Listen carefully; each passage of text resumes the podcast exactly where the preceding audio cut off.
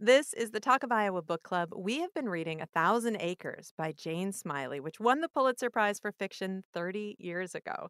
It was later turned into a major motion picture, and the Des Moines Metro Opera will perform the world premiere of A Thousand Acres, the opera, on July 9th in Indianola. The novel is a modern retelling of Shakespeare's King Lear. The kingdom in question is a thousand acre Iowa farm. The story begins in the 1970s and is told from the perspective of Ginny, the oldest of the three adult daughters of Larry Cook, a lifelong farmer who decides it's time to pass the farm along to the next generation. Ginny and her sister Rose are ready, along with their husbands, to take over the farm. Caroline, the youngest, expresses doubts about the plan and sparks a family rift with far reaching consequences. The tragedy unfolds as terrible secrets are kept or revealed, and Larry loses his grip on reality. In addition to the echoes of Shakespeare, the novel is a beautifully crafted portrayal of Iowa, the land, the agriculture, the culture, and the challenges. When she wrote it, Jane Smiley was a professor at Iowa State University. She is also a graduate of the Iowa Writers Workshop and has written many other books. Her most recent is The Delightful Perestroika in Paris. And I will introduce our expert readers in a few minutes, but Jane Smiley herself is with me now. Hello, Jane. Hi, how are you? Great. Thank you so much for being here. And I wonder if you would start us off by just reading a short excerpt from the book. Yes, this is from the end of chapter one. I it's just a couple of paragraphs, and this is one of this is one of uh, Ginny's memories. It was 1951, and I was eight when I saw the farm and the future in this way.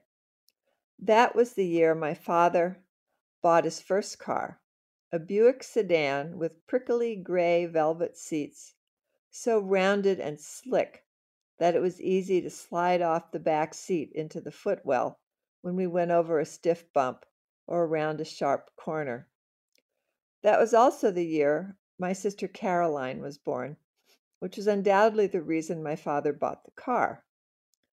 The Erickson children and the Clark children continued to ride in the back of the farm pickup, but the Cook children kicked their toes against a front seat and stared out the back windows, nicely protected from the dust.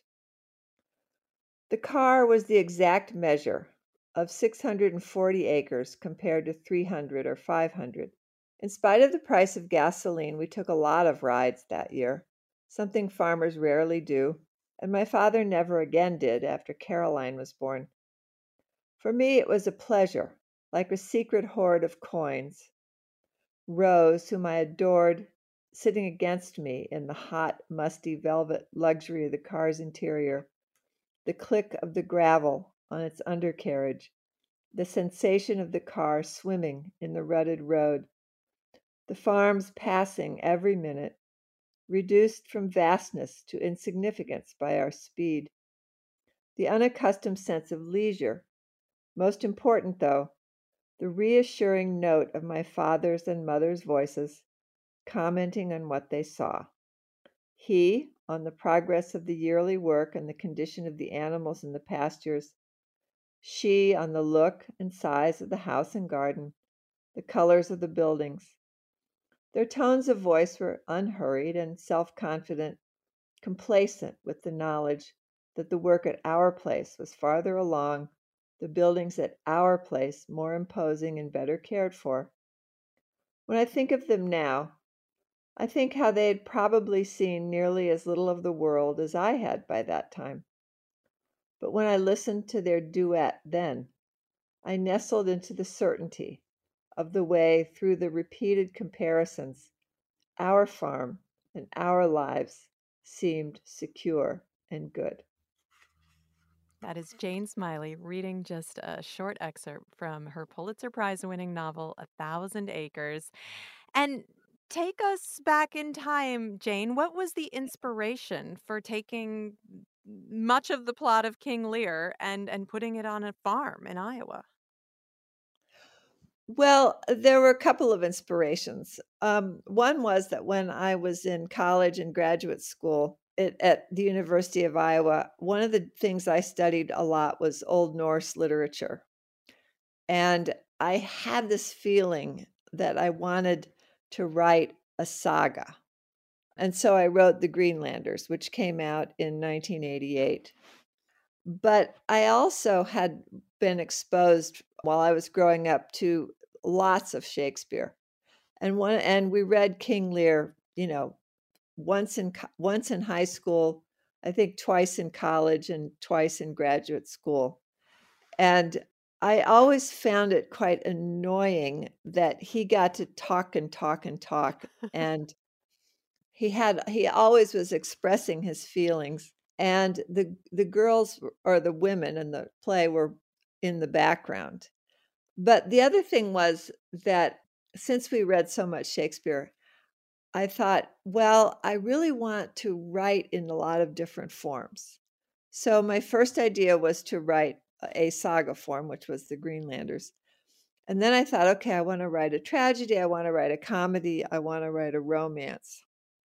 And so I thought, okay, I will write King Lear from the women's point of view, and that'll be the tragedy.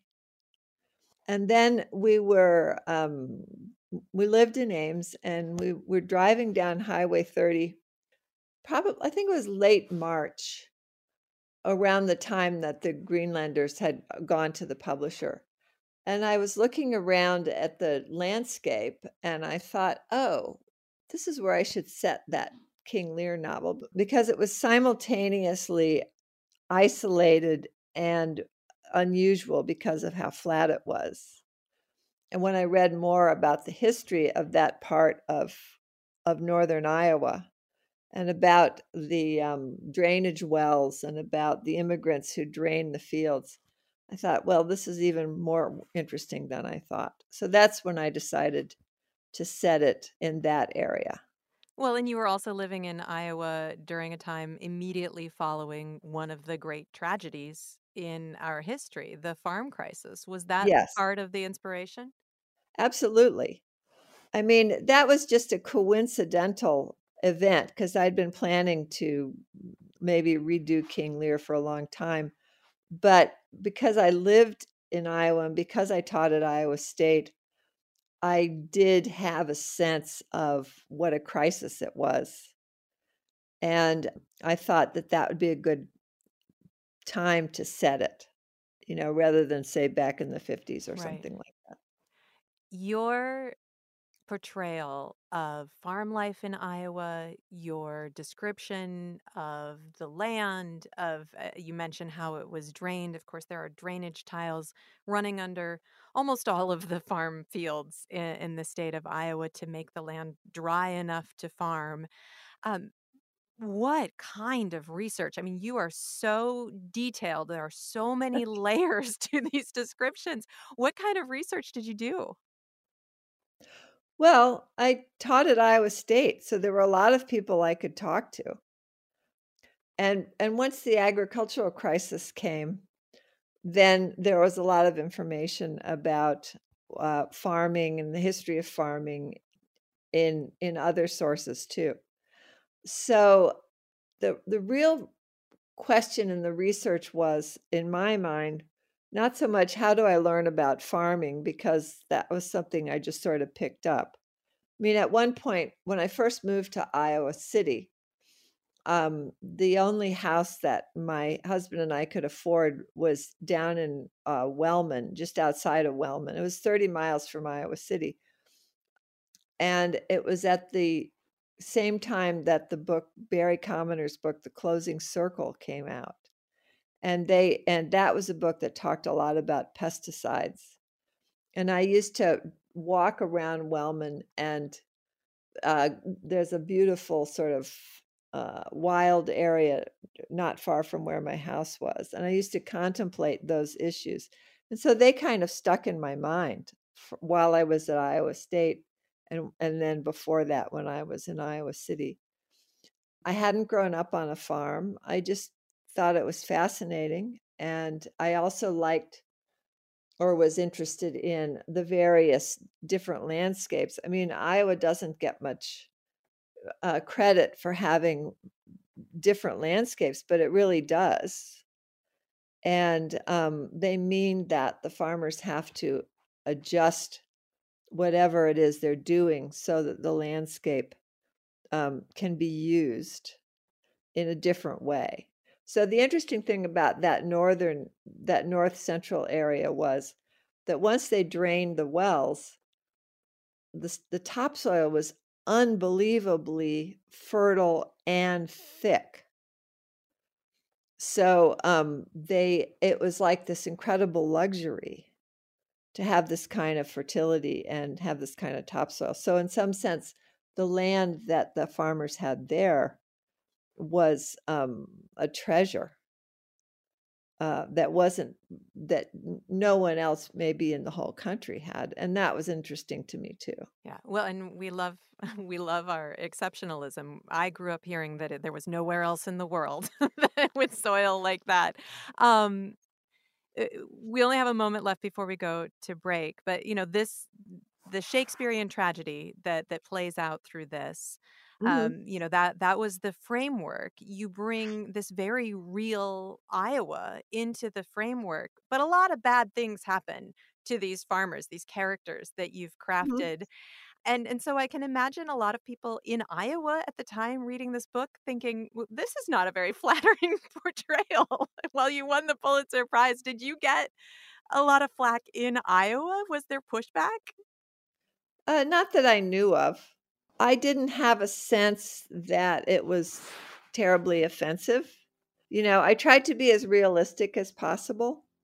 And people in Iowa knew about the various crises that were taking place, including the pesticide crisis, including the farm crisis. They knew that the farming was changing and maybe not to their own advantage. So, no, I didn't get a, a whole lot of uh, negative feedback. We are going to take a short break. I am talking with Jane Smiley, the author of A Thousand Acres, which won the Pulitzer Prize 30 years ago. It is also our selection for the Talk of Iowa Book Club. We'll introduce our expert readers in just a moment. This is Talk of Iowa.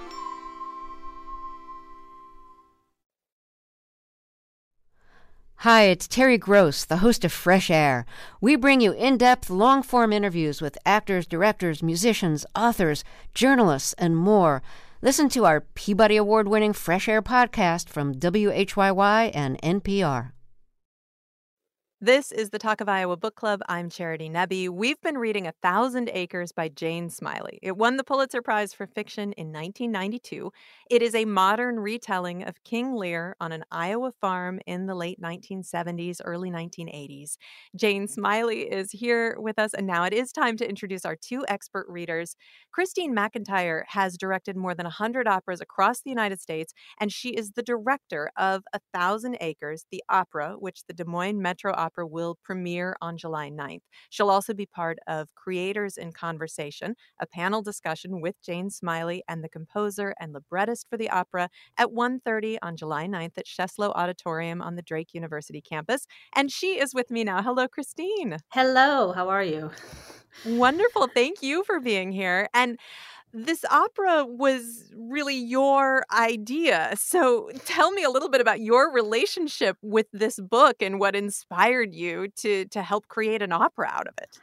So I first read the book in 1994. I was actually studying abroad when it was published, and and when I got back, a good friend of mine said, "You have to read this because I have a background in English literature and theater, and Shakespeare was, you know, kind of my jam."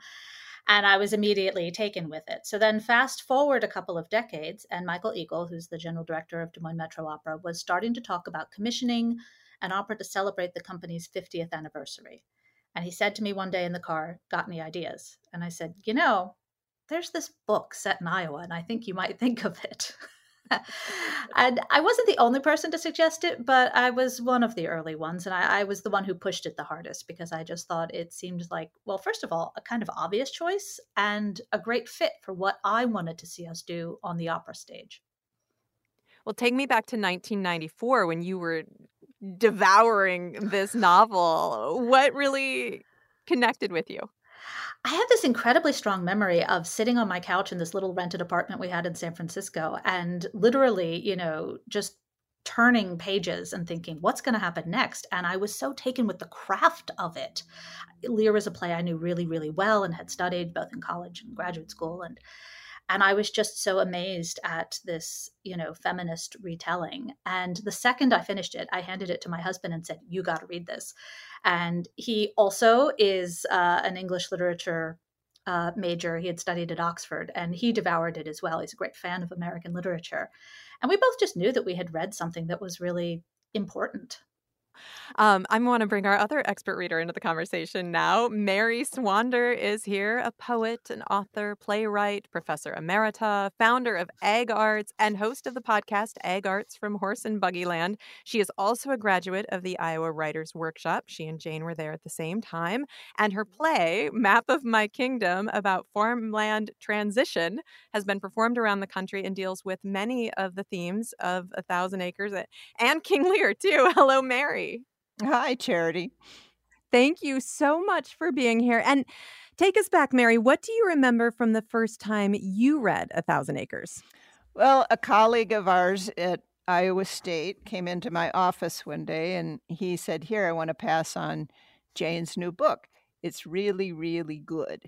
And I sat down and was totally caught up into it. I read it, I think, over two days.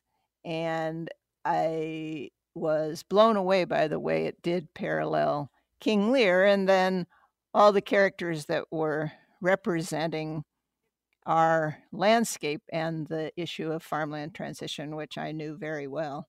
Well, I read it for the first time in the 1990s too, and I was I was a college student when I read it, and um, I think I was so transfixed by the plot and and and all of the i mean there are a lot of big things that happen in the novel. Um so when i came back to it this time it was such a different experience for me because i really got to explore the nuance. I mean, I knew what was coming, so I wasn't having the same kind of emotional journey that I had the first time I read it. But I mean, as I was talking about just a few minutes ago, the incredible details, the layering of, you know, the land and the farming and the way people talk. I mean, these are the neighbors that I grew up with. I, hopefully their lives were not quite as hard. Um, but it, eh, Mary, what was your experience going back to it? I mean, almost 30 years later. It was a similar experience. What I uh, keyed into this time was the foreshadowing. You know, there, for example, there's a lot of food in this in this book, and the food is right out of the heartland.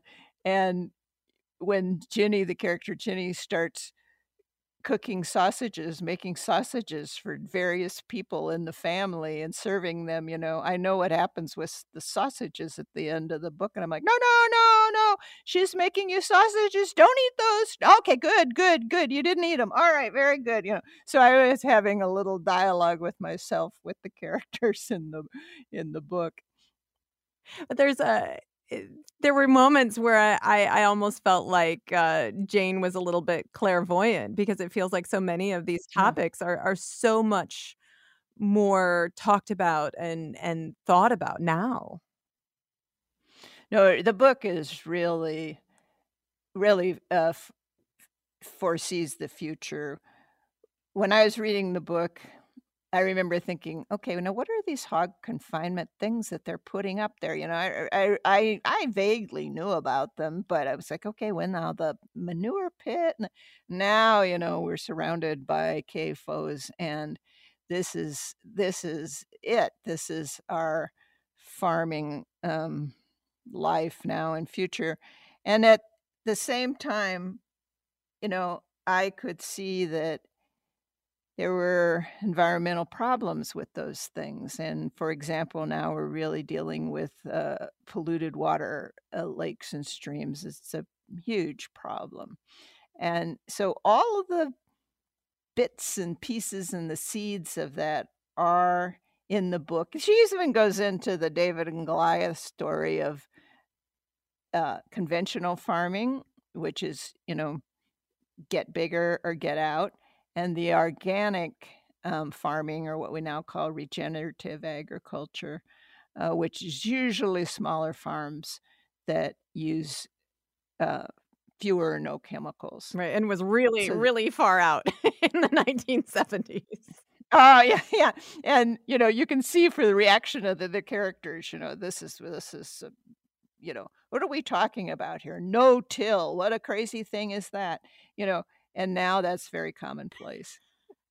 So, Mary, you, uh, surprise, surprise, agreed with the Pulitzer Committee that this was really a masterpiece, but it wasn't a, a likely Pulitzer winner in a lot of ways, was it? No, as I remember it, Jane's agent turned down the book at first and said, "No, no, no, I can never sell a book about farming in New York City. No, we'll have no readers." I never forget to remind her of that. Every time someone mentions, every time we're together and someone mentions a, a thousand acres, I always remind her that she said, "A farm? You want to write a book about a farm?" I mean, the more I have to say that the more I researched it, the more I um, got fascinated by it, uh, by the land, but also by the psychology of the characters. Um, and I had grown up knowing uh, that there, that you know sisters didn't always get along. Yeah. Um, and I knew I knew that uh, Goneril or Ginny was going to be my main character because I figured that the oldest sister is usually the one who is the most thoughtful and observant, um, and also the most torn between the family dynamics. Um, you know, what's good, what's bad. My experience of sister number two in both my my mother's family and in my own family was that sister number two is usually more opinionated than number one. And I also knew that there was a reason that Cordelia behaved the way she did. So I figured that there was one of the reasons was that uh, her her father had treated her like the favorite. And I also remember that when I was young, it yeah, you knew who the favorite was. Mm. And it wasn't necessarily you. And, after I became a parent, I realized you weren't allowed to show that there was a favorite.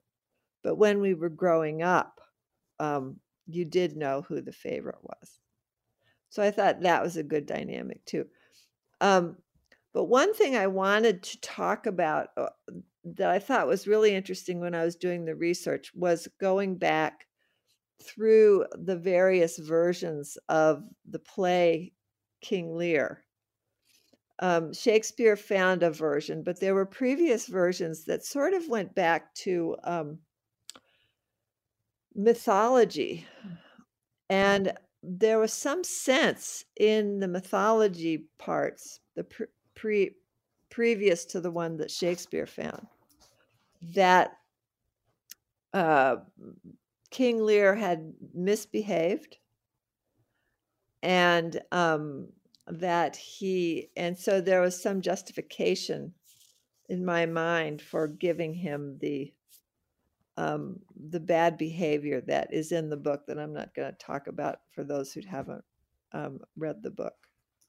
Yeah, although I, I recommend reading it twice. Read read it once to find out about what happened, and then read it again. Read it again because that the uh, the plot will take over your mind. And uh, so when I was talking to Mary a couple of days ago, she was talking about you, Jane, walking around saying, "How am I gonna?" And, and people know that spoil a little bit.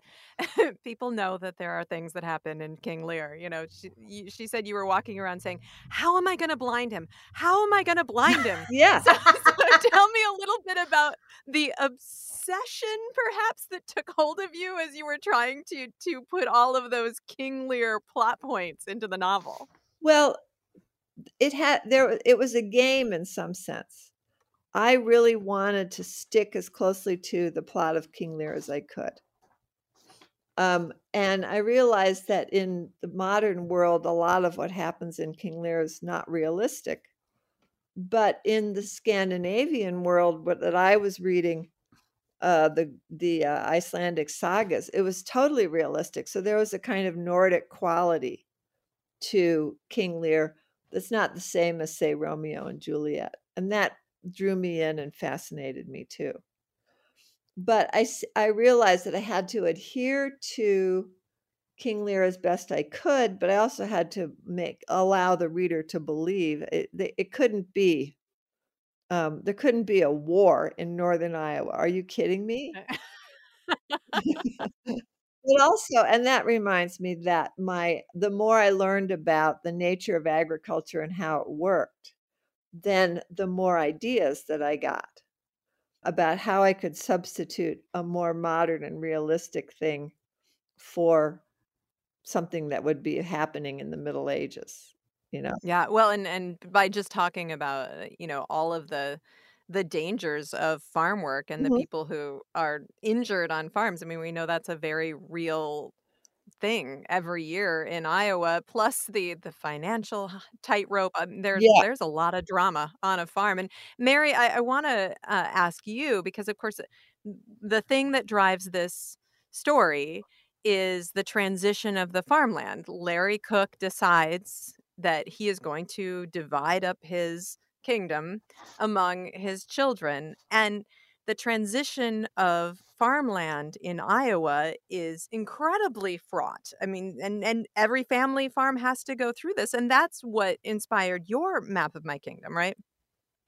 That's correct. When I was first commissioned to write this play, Teresa Opheim called me in to the Practical Farmers of Iowa office and proposed it, and I I just turned her down. I said, "Oh, no, I cannot go there. I have gone through 4 generations of my own family with this issue, and it always blows up, and I can't do it emotionally, just can't do it. Don't have time to process all this," and walked out.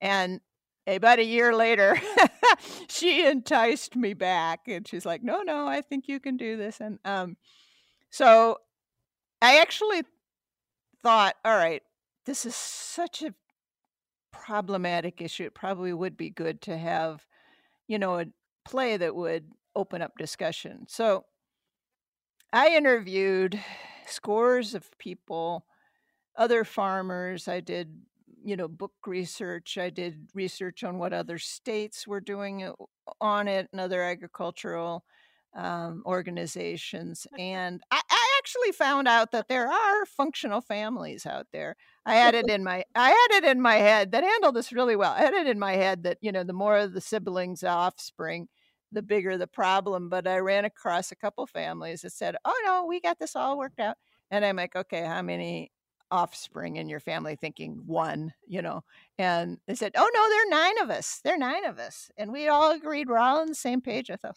"Wow, what do you know?" But, um, many functional families start on this as soon as they're married and they're on the farm, and they get their estate set up, and then every 5 years or so, every few years, they revisit it and revise it, and so this is something that becomes organic and it grows, but the dysfunctional families are kinda like King Lear, "Ah, give me that map, let me just divide it all up. There you go, girls, it's all yours," and, um, yeah, and you can see what happens. Yeah. So Jane took King Lear and and put it over this, you know, experience that so many Iowa farm families had, and what you're saying, Mary, is that she didn't exaggerate? Uh, uh oh, no, oh, no, not a bit. Actually, Teresa Opheim thought I was exaggerating on my first submission of the script. She thought I was way exaggerating the problems and the situations, and unbeknownst to me, she had a meeting where she called in a bunch of farmers to do a reading of the play, and then she said, "Now, Mary is really going overboard on this, isn't she?" And, you know, in their farmer way, they sat there and they're like, "Nope. Nope. Mary's on target," and the play went forward. Well, and and Kristine, coming into this world, do you feel kind of like you you were grabbing a live wire? I mean, this this is the backbone of Iowa. Yeah, a little bit. I am not from Iowa, and but I spend my summers here, and so I see little bits of it, um, but yeah, you know, you read a, a plot like this and you think that, okay, that's pretty far out there. Then you begin to talk to people. And there's so many people I've encountered, and we even have people in the production that are like, oh no, that's my family. We have one uh, one person in the cast who said his family is dealing exactly with this, not exactly in this way, but Mary is exactly right that it is it seems to be the pervasive issue. Oh, wow. Well, we're, we're going to have to take a short break. We'll be back in just a moment. This is the Talk of Iowa Book Club, and we are talking about A Thousand Acres by Jane Smiley. With me, Mary Swander, poet, author, playwright, professor emerita, founder of Ag Arts, and host of the podcast Ag Arts from Horse and Buggy Land. Also with me, Kristine McIntyre who has directed more than 100 operas and is directing the world premiere of A Thousand Acres at the Des Moines Metro Opera on July 9th. And of course, Jane Smiley herself is here as well. And we'll be back in a moment. This is the Talk of Iowa Book Club. Hi, it's Terry Gross, the host of Fresh Air. We bring you in depth, long form interviews with actors, directors, musicians, authors, journalists, and more. Listen to our Peabody Award winning Fresh Air podcast from WHYY and NPR. This is the Talk of Iowa Book Club. I'm Charity Nebbe. We have been reading A Thousand Acres by Jane Smiley. It won the Pulitzer Prize for Fiction in 1992. It is a modern retelling of King Lear on an Iowa farm in the late 1970s and early 1980s. There is a new opera version of A Thousand Acres premiering this summer. Des Moines Metro Opera will premiere it on July 9th. And with me is Jane Smiley. Also here, Kristine McIntyre, who is the director of A Thousand Acres the opera. I also want to mention that she and Jane, and also the composer and librettist for the opera, will be part of the Creators in Conversation. It's a panel discussion at Sheslow Auditorium on the Drake University campus on July 9th at 1:30 p.m. Mary Swander is also here, poet, author, playwright, founder of Ag Arts, host of the podcast Ag Arts from Horse and Buggy Land. And the next thing I want to talk about in the novel is water. And and Jane already mentioned earlier writing about how the land was tiled and drained to make it farmable. And then this farm that we're focusing on is in really northwestern Iowa and the, the prairie pothole region. So, so we know how essential that drainage is there, although there are tiles under pretty much every farm across the state of Iowa. But water is a theme that just works its way through the novel in so many different ways. Um, and Kristine, I know that, that that theme is something that, that really drew you in and is a big part of the opera too, right? Yeah, I mean, you were asking about impressions on a second or a later reading, right, of the book, and I think it's one of the things that stood out to me in one of the the many times that I've now read the book um, is the way that Jane weaves the water through and all the different kinds of water the water that is beneath, the sea beneath our feet, as she calls it. Um, obviously, water from above, storms here in Iowa are the real deal. Um, and always the threat of stormy weather and thunderstorms. And of course, in King Lear, there is a large storm, as there is in A Thousand Acres. Um, and I love the idea of water as a metaphor for the mutability of things, the changeability of things, uh, which is so much a part of, of Ginny's sense of what is going on around her, that it's all shifting uh, Jane talks in the novel about the idea of false bottoms with the tiling and the the water beneath it, and certainly Ginny has that idea that um, nothing is as it seemed to be, right, and everything feels like it could fall apart at any minute. And we've actually tried to incorporate a little bit of this idea of the the tiling and the layers of things into the scenic design for A Thousand Acres. I, I don't know that anybody that doesn't understand the novel would um, exactly know what that is, but I think all the Iowans who see it will know exactly what it is we're, we're pointing out and it just feels so important that there are these uh, visual layers that represent that aspect of it, the storytelling. Well, and Jane, reading the novel again this time, um, I was struck by, I mean, in many ways, you were really ahead of your time. It's not that we didn't know that water pollution and water contamination was a problem in the Iowa in Iowa in the 1990s, but our awareness of the problem has grown mm. exponentially and that's you know just one of the main challenges facing Iowa right now. Tell me a little bit about about what you wanted to communicate with that. Well when i was doing as i said when i lived in wellman in 1981 i did read um, the closing circle by barry commoner which was about pesticides and we had a well outside of our little house and i would stare into the well because that's where we got our drinking water and think uh-oh uh-oh uh-oh. So that's something i became conscious of almost as soon as i moved to iowa. Um, and then when i started researching this particular area there i do remember reading that there had been a spike of various ailments um, associated with pesticides in that area.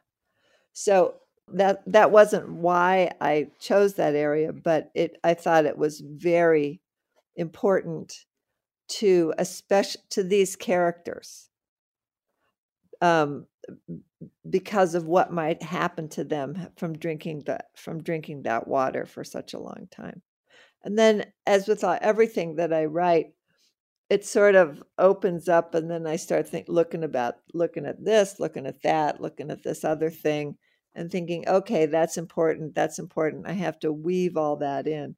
So it beca- began about King Lear, but it became a kind of exploration of a, an ecosystem that also had relationships to other ecosystems and to the world that we live in. You know, I I think all of us grew up thinking, "Oh, wow, this is an interesting world that we live in," but not realizing a that it was being poisoned, b that um, there was going to be climate change, and as I learned about those things, I wanted to pay attention to them and put them into my books because n- novels are are meant to be political.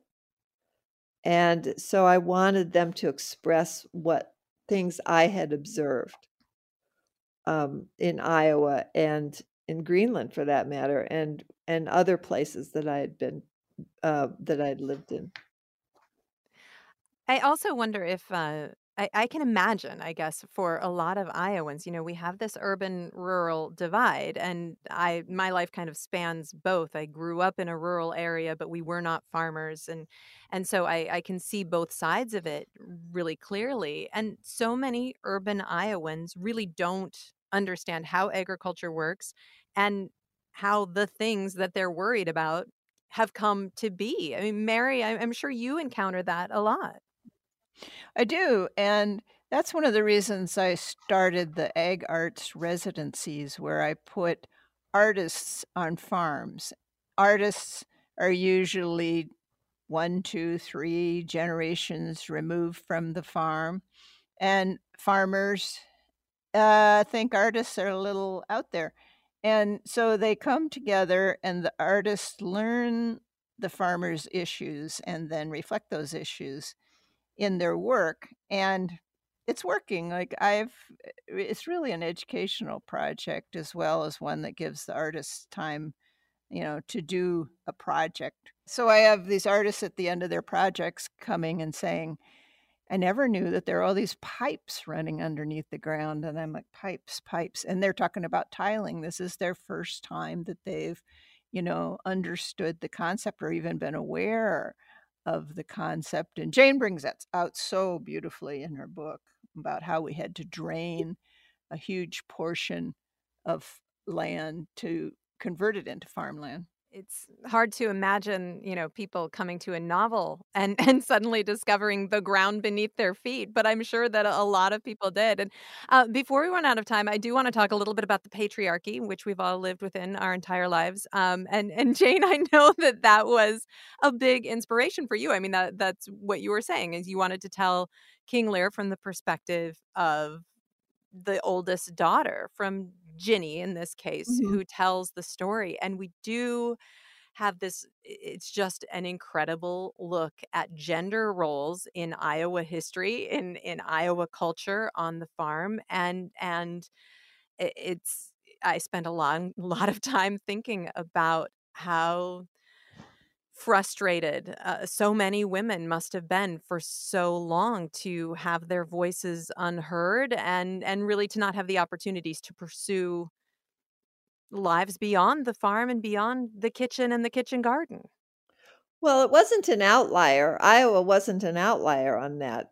That's that been the norm for most women um, for a really, really long time. But I just spent so many years being wanting to know what was going on in Goneril's head and wanting to know what's going on in Regan's head because I grew up in a very kindly family and I thought, well, why could they be so mean?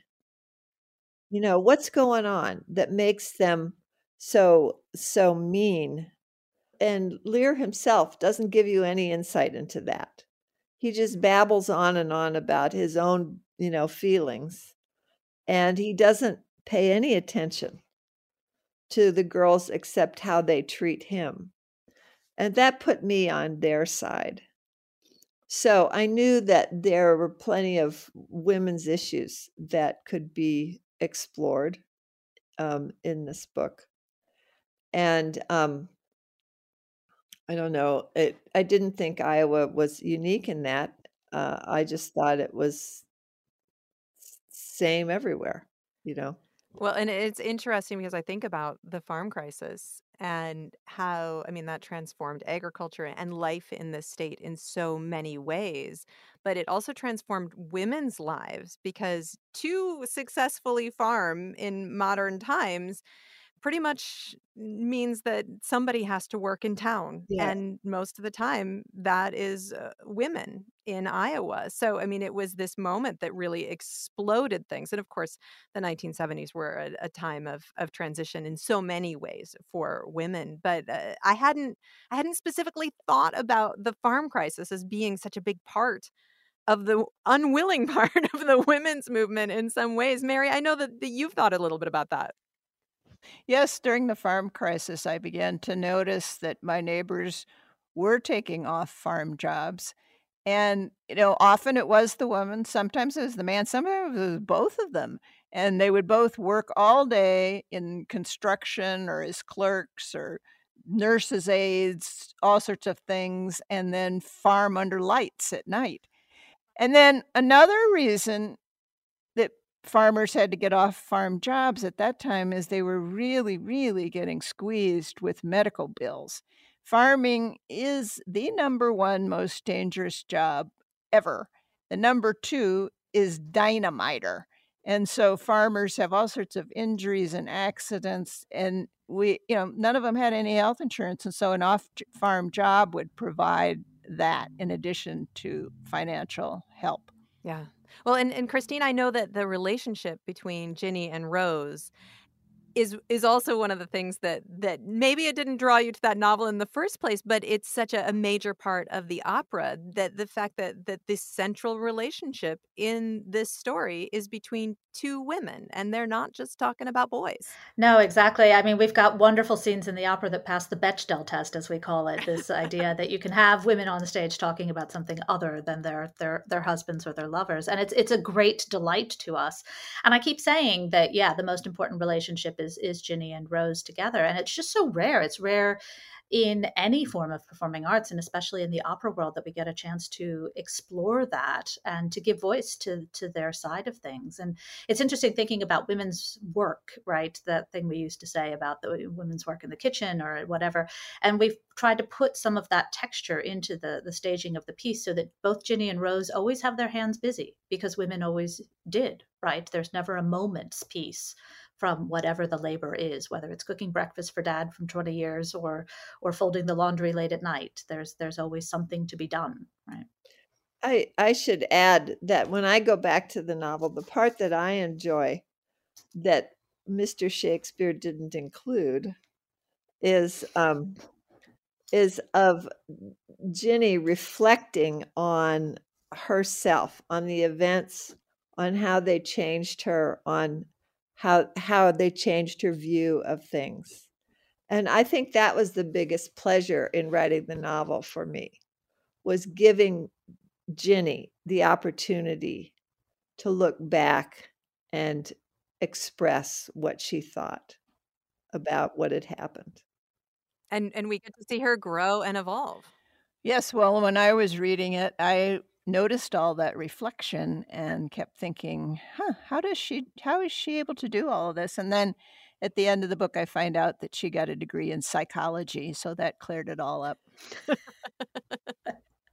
so we only have a couple of minutes left, and uh, I, I, want each of you to to just give me a, some brief thoughts about the legacy of this novel, because again, it's been such a joy to come back to it 30 years later and and to experience it on a different level in many ways, uh, you know, because of the changes in our culture, but also personally, I've lived a lot in the last 30 years. So I have a lot deeper empathy for all of almost all of the characters, not every single one, but almost all of the characters. And and Jane, I mean, it must be quite an experience for you to look back on this novel. You've written so many books since.